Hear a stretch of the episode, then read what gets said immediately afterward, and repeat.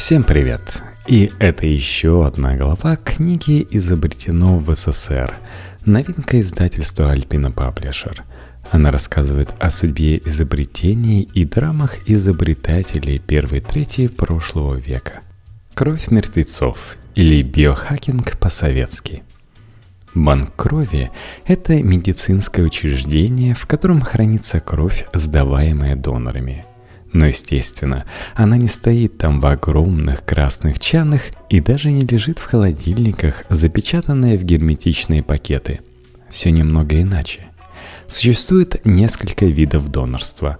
Можно сдавать кровь, можно плазму, а можно тромбоциты. И для каждого вида есть свои показания и противопоказания.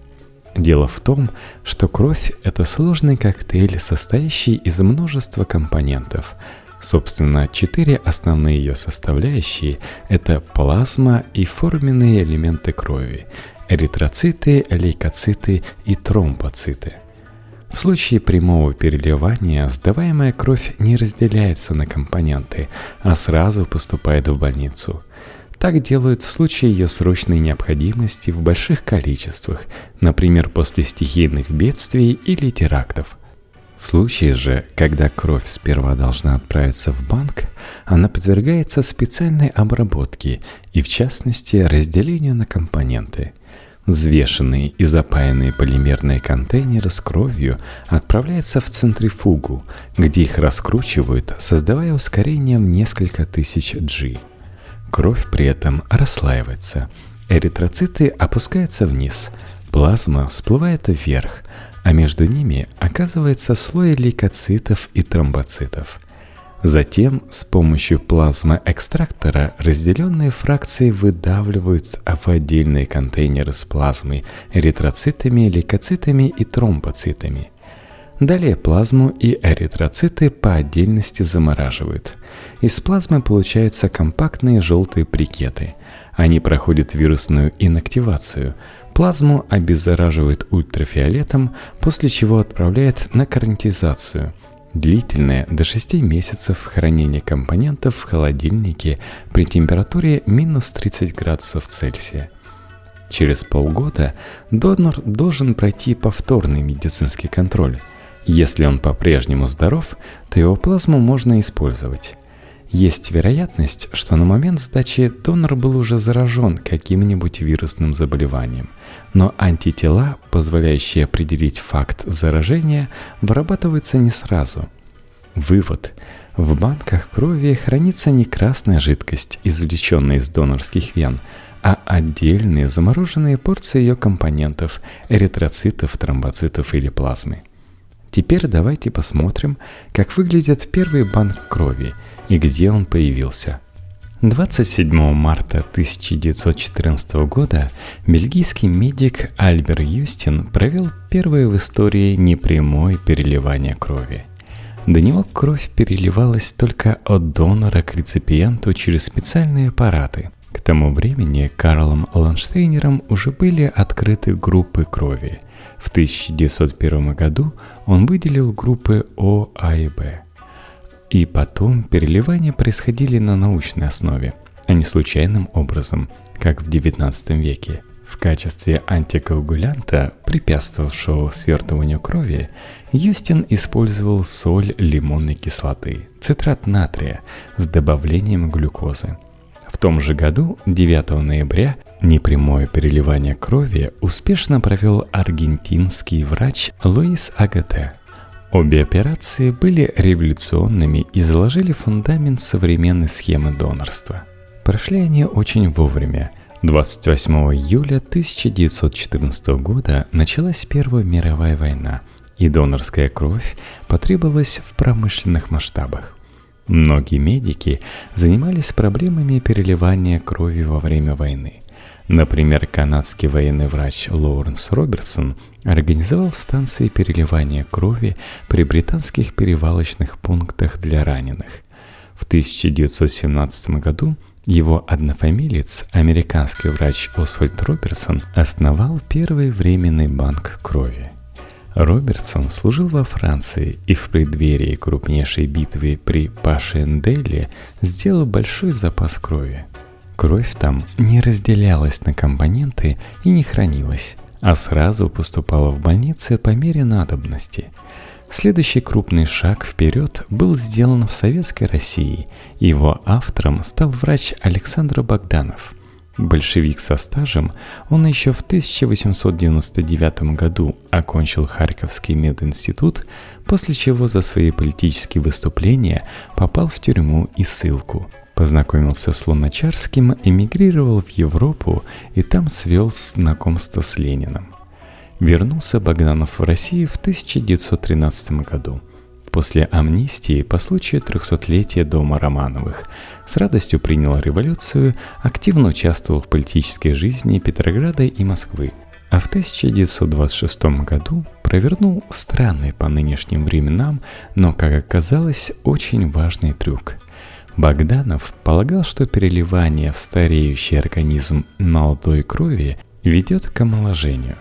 Теория не выдерживала никакой критики даже по тем временам – но Богданов был вхож к Сталину, а Сталин все идеи, связанные с омоложением и долгожительством, всегда поддерживал независимо от их бредовости. Сказывалось весьма скудное образование самого вождя – и в 1926 году по указанию Сталина в Москве был образован первый в истории Институт переливания крови, ныне НМИЦ гематологии. Через два года Богданов благополучно скончался во время одного из безумных опытов по переливанию, который он ставил на самом себе, и институт возглавил настоящий врач и гений Александр Богомолец, а после него Андрей Богдасаров – под их руководством в институте была проделана огромная работа по развитию технологий переливания. Вообще, советские врачи в те годы сделали неоценимый вклад в науку о крови. И в первую очередь это произошло благодаря антинаучному рвению Богданова. И тут на арене появился блестящий хирург и ученый Сергей Сергеевич Юдин. Талантливый хирург Сергей Юдин работал в Туле – Москве, Серпухове, а в 1925 году издал монографию «Спинномозговая анестезия», имевшую сумасшедший успех в профессиональных кругах. В 1926 он отправился в полугодовую командировку в США.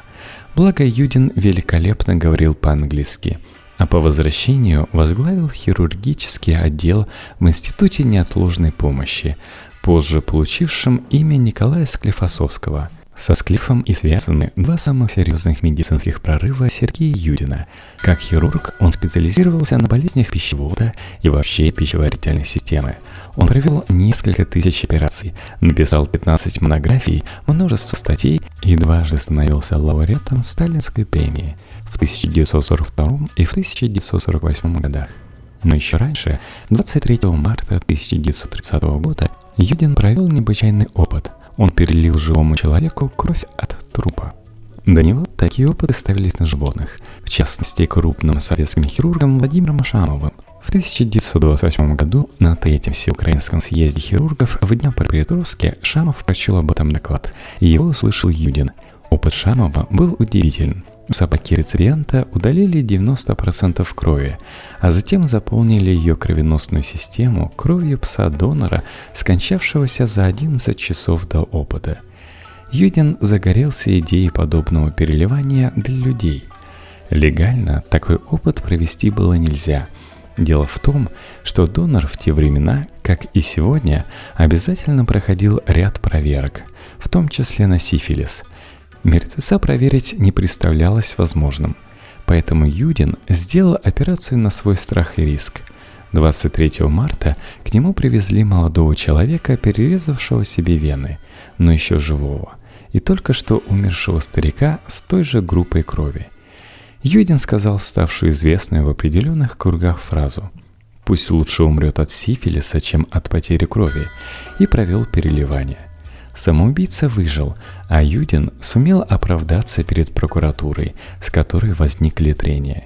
Переливание кадаверной крови от недавно умершего к живому стало первым крупным научным открытием Юдина и темой множества его последующих работ. Он наладил технологию и определил требования к донорскому телу. Переливать разрешалось не позднее, чем через 6 часов после смерти донора. Причем смерть допускалась всего от трех причин – инфаркта, инсульта или асфиксии. В остальных случаях кровь могла быть загрязнена. Впоследствии в склифе массово заготавливалась кадаверная кровь а технология Юдина стала сенсацией в мировом научном сообществе.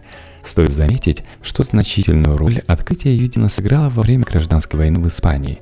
Только-только погибших на поле боя хватало, и кровь мертвых в полевых условиях массово переливали раненым. В 1962 году за эту технологию Сергей Юдин посмертно был удостоен Ленинской премии. В том же 1930 году Юдин сделал еще одно попутное изобретение – Именно попутное, поскольку основные силы он бросил на совершенствование методов заготовки кадаверной крови. Дело в том, что при внезапной смерти организма кровь имеет свойство не сворачиваться, а оставаться в жидком состоянии. Это происходит из-за того, что она подвергается естественному фибринолизу – обратному свертыванию процессу, заключающемуся в растворении тромбов и сгустков. Во время фибринолиза расщепляется фибрин, белок, волокна которого является основой тромбов при свертывании. Такую фибринолизированную кровь можно использовать в течение длительного времени после смерти, гораздо дольше, чем кровь, взятую у живого донора. Кроме того, ее точно так же можно разделить на плазму и эритроциты – с учетом этого знания, Юдин инициировал создание в Институте Склифосовского полноценного банка кадаверной крови, где она могла храниться в течение длительного времени и использоваться по мере необходимости. Это произошло в 1930 году, и банк крови Юдина стал первым в мире полноценным банком крови.